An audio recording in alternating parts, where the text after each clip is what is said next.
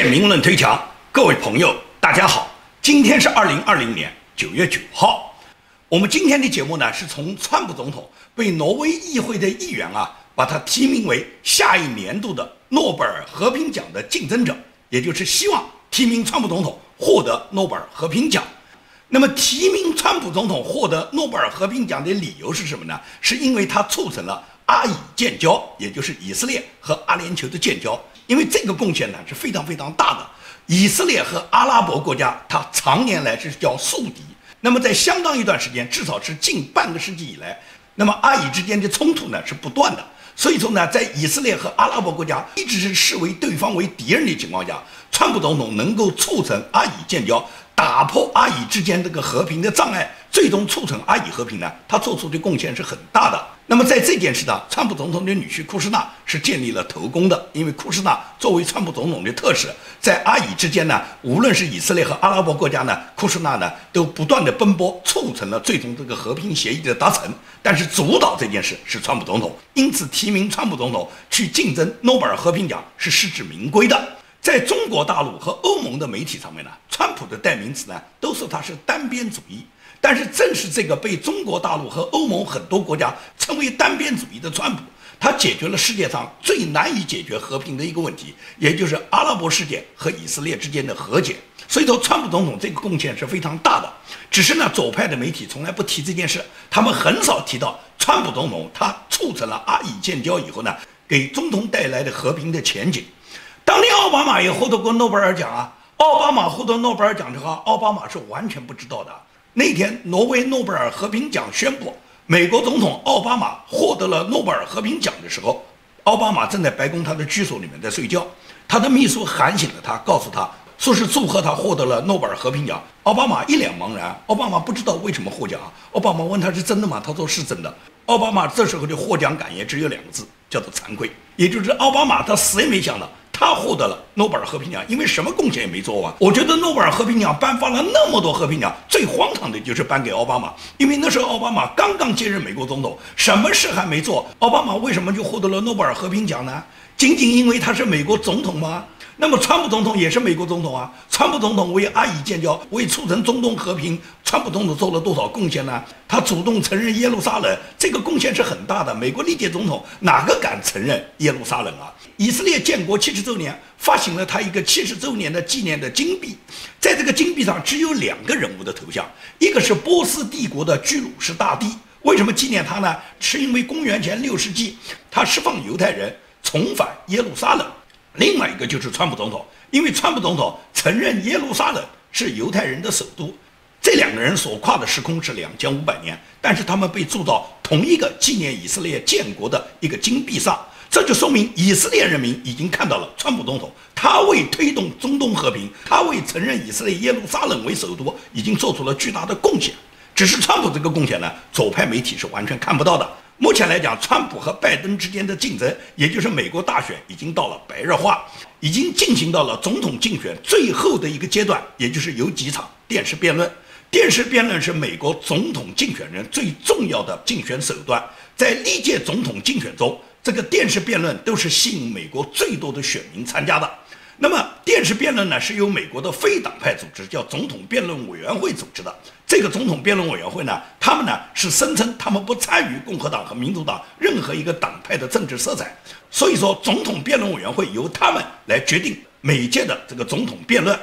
那么，这一次二零二零年的总统大选是美国第五十九届总统选举。那么，选举里面一共举行四场总统辩论比赛。这个四场辩论比赛，他所有的主持人和所有的时间都已经确定了，一共最终确定了是四场比赛，本来是五场，现在确定了是四场。三场呢是在川普总统和拜登之间展开，还有一场呢是在副总统，就是彭斯副总统和贺锦丽之间展开。他们分别的时间和地点是什么时候呢？第一场是在九月二十九号，在俄亥俄州的克里夫兰市；第二场是十月十五号，在佛罗里达州的迈阿密市。第三场是十月二十二号，在田纳西州的纳什维尔市。另外那一场，彭斯副总统和哈里斯之间，也就是贺锦丽他们之间的副总统辩论呢，是放在十月七号，在犹他州的盐湖城市。那么这个时间是已经明确了。那么总统辩论呢，它都有一个主持人，因为总统辩论的主持人非常关键，他负责辩论选题和控制整个辩论的节奏。那么目前来讲，这四个辩论的主持人也已经全部确定。这四个辩论主持人分别是福克斯新闻的主持人叫克里斯·华莱士，第二个是有线电视政治编辑史蒂夫·史卡利，第三个是美国全国广播公司驻白宫的记者，主持人叫克里斯·维尔克。他们三个人分别主持三场总统辩论。那么副总统的辩论由今日美国华盛顿分社的社长苏珊·佩奇主持。这四个主持人全部是反对川普的。也就是川普竞选团队曾经提供过一个主持人名单，但是呢，总统辩论委员会最终确定的四名主持人没有一个人是川普竞选委员会提供的名单。也就是所有的这几个主持人，从他们自己以前所有的政治观点、政治立场和他们发表的各种言论来看，他们全部是百分之百的反对川普的，而且其中有一两个还是绝对的反川派。但是总统辩论委员会最终就确定了这四个人，所以说川普的竞选团队只能接受。他们的理由就是：你看，没有人喜欢你川普总统嘛？没有哪一个主持人不反对你川普嘛？你推荐的那些主持人，我们是不可能采纳的。所以他们采纳的都是那些左派反对川普的主持人。因此，对于川普总统来讲，现在压力很大。这个总统电视辩论，它是最近这几十年，尤其是电视机普及了以后才开始的一个竞争辩论的手段。是自从一九六零年。约翰·肯尼迪总统和理查德·尼克松总统之间，他们展开了一个总统辩论，也就是1960年那一次，是首先在约翰·肯尼迪和理查德·尼克松他们在竞争当时的总统职位，他们首次采用了电视辩论的这个方式。那么，这个电视辩论在当时电视机刚刚在美国普及的这个过程中，对美国的民众、对美美国的选民，它的刺激非常大。选民们大部分都通过电视辩论比赛，最终确定他支持。自己心目中的未来的这个总统竞选人，所以说总统辩论比赛就成了美国总统大选里面一个关键的环节。是从上个世纪一九六零年开始，到目前已经走过了六十个年头。也就是自从肯尼迪总统那一次电视辩论比赛以后，每届的电视辩论比赛都成为大选前一个重要的竞争手段。那么辩论对选举的影响呢，往往都是通过什么媒体喜欢捕捉到辩论过程中某些片段，然后对这些片段呢，在他们电视台里面不断的重播，然后通过这种重播去带动舆论。大家都知道，两个总统竞选人他们在辩论过程中有某些话语都是最能够体现他们自己执政方案。或者是正好给对手捕捉到自己的不足，那么这些片段都会被电视台被反对他的那一方或支持他那一方加以利用，然后在电视上面反复的不断的播放，不断的播放就不断的刺激所有的选民或者那些最初没有看到这些片段或者没有注意到这些片段的这些选民，通过这些片段以后加深自己对总统竞选人的认识，然后最终选择自己想选择的那个人。所以说，总统辩论呢，它往往就是什么，就是捕捉细节，也就是里面某些细节。呢，正好被你的反对派或者你的支持派捕捉到了，然后他就把这个片段，然后不断的滚动播出。这对于总总统竞选最终让选民们做出最终的决定是有绝对帮助的。一九八四年的总统辩论比赛的时候，当时里根总统被主持人问他：“你七十三岁还来竞选，是否对于总统这一职来讲，你这么大的年龄是否太老了？”里根很机智也很幽默的回应说：“我不会把年龄作为一个竞争竞选的资格。”因为我不会出于政治目的，利用我对手的年轻和缺乏经验来嘲笑他。所以说呢，里根总统就很好的利用了他。虽然他年龄比他的竞选人年龄要大，但是里根把年龄把他作为一个丰富的政治经验和政治资本来告诉主持人，他并没有嘲笑他的对手，因为年轻缺少政治经验。所以里根总统是非常幽默和机智的。这是美国现在目前选战里面摆在面前的一个选情，也就是川普总统很快就要进入总统辩论阶段。在这个总统辩论阶段，所有安排的这些主持人对他都是极端不利的。这就看川普总统他怎么去临场应变了，因为他现在面临的对手就是民主党的这个总统竞选人拜登和他的这个副手呢贺锦丽两个人呢。这两个人目前来讲是大打美国黑人牌。他们怎么打美国黑人牌呢？他们就在本月的三号和七号。拜登和贺锦丽呢，先后都到威斯康星州基诺沙市去慰问了那个在一次拒捕中中枪的黑人，叫布雷克，并说呢，他们为布雷克感到骄傲。我就不知道拜登和贺锦丽他们为这个黑人罪犯，他们感到什么样的自豪和骄傲。根据美联社报道，布雷克在拒捕前已经收到了涉嫌强奸和抢劫的逮捕令。布雷克是被指控他在今年五月份对一名女子进行性侵犯，然后这个女子告诉警方，布雷克从他家逃跑的时候，还从他家里面拿走了车钥匙和银行卡，就是这么一个强奸犯和抢劫犯。警方在执行对他进行抓捕的过程中，他因为拒捕擅自开启自己的车门，并到车里面去拿东西的情况下，警察防止他拿凶器、拿武器、拿刀，所以警察才对他开了枪。最终，这个人被警察击伤，这个叫布雷克的人。那么，在布雷克被击伤以后，美国又掀起了大规模的这个黑人命贵的这个运动。那么，在这个运动中，毫无疑问来讲，民主党的总统竞选人拜登和贺锦丽把他加以利用，然后呢，他们都分别去看望了这个黑人罪犯的凶手，并且以他呢为自豪。我就不知道他自豪在哪里。一般来说，如果一个律师他为坏人、为罪犯去辩护，那对于律师来讲，这只是他的一个职业。但是对于政客，他如果玩弄把坏人去正义化的话，那就是一种邪恶。所以说，拜登和贺锦丽的这种做法，对这个布雷克的行为，把他认为是自己的一种自豪和骄傲，就说明他们的价值观。这种价值观下，我相信会影响美国的选民。美国的选民会选择这样价值观的人来担任他们的总统吗？他们希望美国最终他们的英雄和感到自豪和骄傲的，都是像布雷克这样的强奸抢劫犯吗？所以说，我们一再说。二零二零年美国总统的大选，它实际上是世界文明的大选。它不仅仅是决定了川普和拜登之间的较量，美国共和党和民主党之间的较量，它也是为世界选择方向。因为世界文明现在已经受到了极大的侵害，这个侵害不仅仅是中共这样的邪恶的共产党势力、共产主义势力对本国人民的压榨。而是他们把这种红色势力已经渗透到海外，尤其是渗透到美国。对美国近四十年的渗透，已经导致了美国这个国家里面的政治制度在逐步的演变。今年所发生的这个黑命贵、安提法的共产主义的打砸抢烧的这个运动，而且是得到民主党的高层拜登也好、贺锦丽也好，他们积极的支持，他们把罪犯标榜为英雄，他们为一个强奸犯和抢劫犯感觉到自豪。这就是说，美国的价值观在严重的扭曲。最近，南加大一个教授。他因为在上课的时候，他说的是一个汉语，因为这个南加大的教授他是一个华人，他在跟华人学生里面用汉语讲了那个，他这个那个的发音恰好跟英文中把这个黑鬼啊，英文中有一个侮辱黑人的一个单词，这个黑鬼的这个单词啊，它的发音呢也是像那个，而这个教授他讲的这个发音的这个汉语的那个，他显然不是侮辱黑人的意思嘛，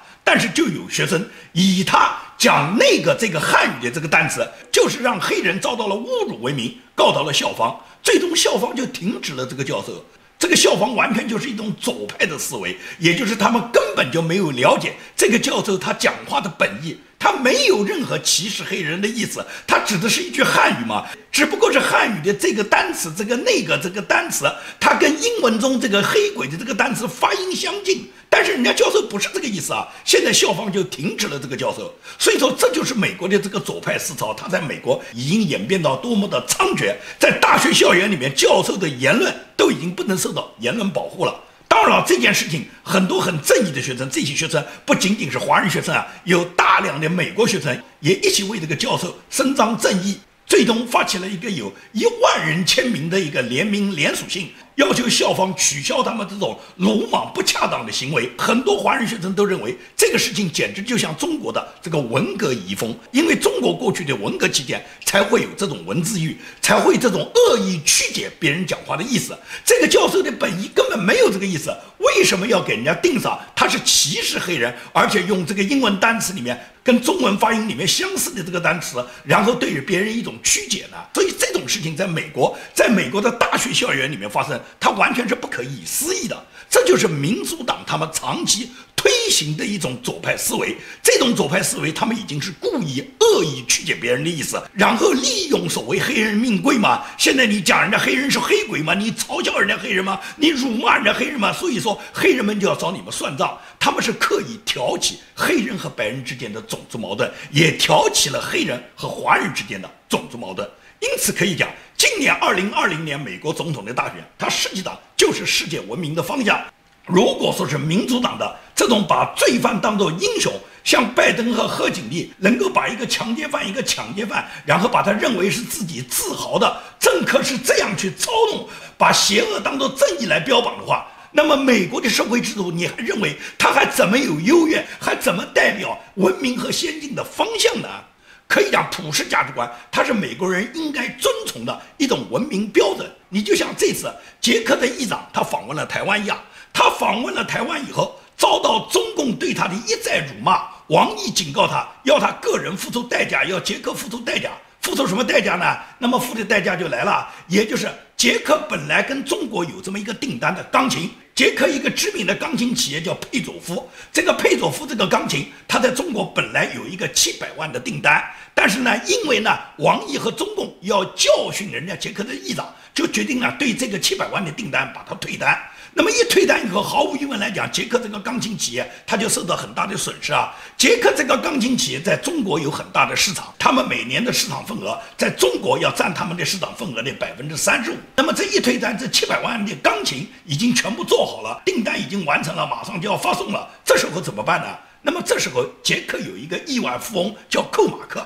寇马克就挺身而出，他站出来，他就买下了这一批钢琴，把这批钢琴全部捐到了捷克的学校里面去。这就是普世价值观哇，这就是文明规范哇，这就是文明标准哇。为什么捷克的这个富翁，他在这个关键时候他要挺身而出呢？因为他看不起王毅这种教训，所谓捷克议长的要他付出代价的这种猖狂的语言，同时他力挺捷克议长，他能够跟台湾结成友好，能够认定台湾的自由民主价值。这就是人家捷克的一个亿万富翁，他不仅仅是自己有财富，更重要，他有一个美好的心灵，这才是真正的爱国，这才是真正的爱捷克。那么中国也有富翁啊，马云也是啊，也高喊着爱国，马云也喊啊，刘强东也喊啊，马化腾也喊，王健林也喊，那你们买啊？现在华为不是受到美国打击吗？你们把华为手机全买了哇？不要玩爱国，只玩个嘴哇！真正爱国的是谁？真正爱国的像任志强这一类的人，这才是真心实意的爱国。根据中共现在发布的通告，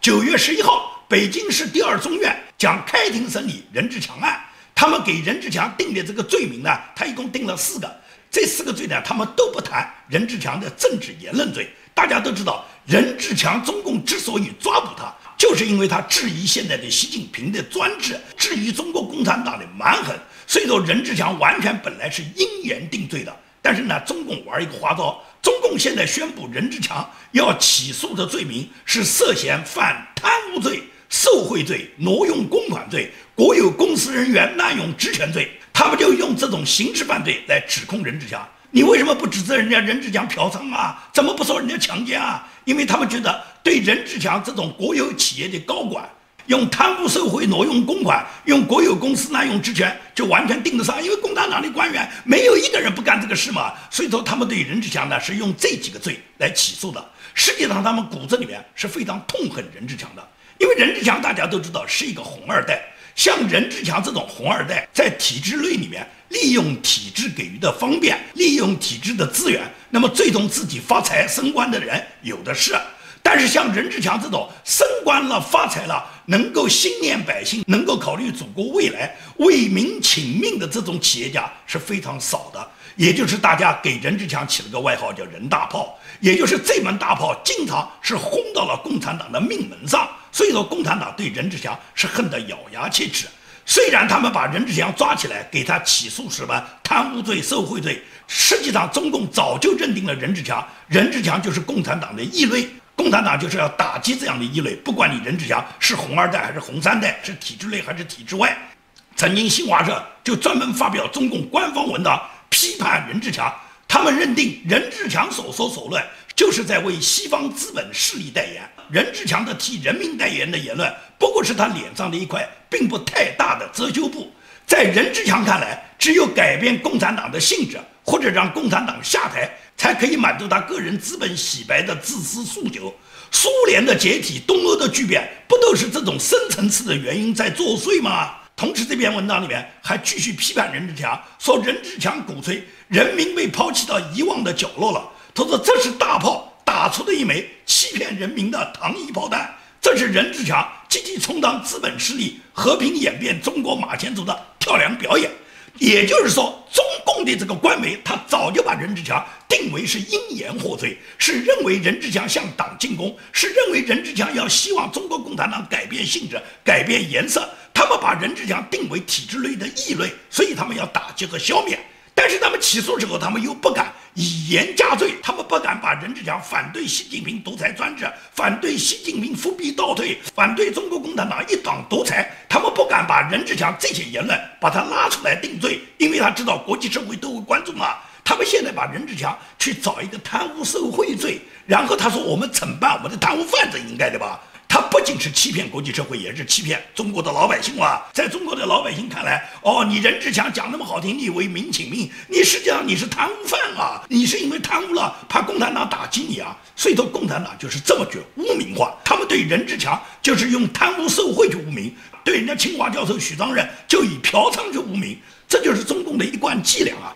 所以说这次对任志强的这个公开审理，他审理他的几个刑事犯罪，而且给他扣上贪污受贿的帽子，实际上是共产党对任志强再一次的污名化。中国很缺少像任志强这样的大炮，中国太需要像任志强这样敢于为民请命的大炮，因为他们这些人是体制内的人，他们更能够感觉到体制内的水温，他们很清楚中共体制内里面的各种变化。同时，他们本人也是体制内里面反对现在最高领导人、反对习近平这个独裁专制的一种正义的力量。而中共，他毫无疑问来讲，对这种正义的力量，他是必须要扑灭的。所以说，中国大变在即，可以讲中国已经赢在历史巨变的潮头。目前来讲，只是一个矛盾不断交织和积累的过程。因为美国现在大选在即，毫无疑问来讲，美国总统川普总统只有经过大选获得连任以后。还可以通过西方的外部努力对中国形成压力，而中共的巨变，除了在中国国内党内有这种变化的因素，更重要，中国的老百姓他们在某一个点上面，可以讲就会急剧的爆发，也就是压死骆驼的那一根稻草，每天都有稻草压在这个骆驼上，现在最后的一根稻草，它很快就要到来了。今天的节目就跟大家做到这里，谢谢大家。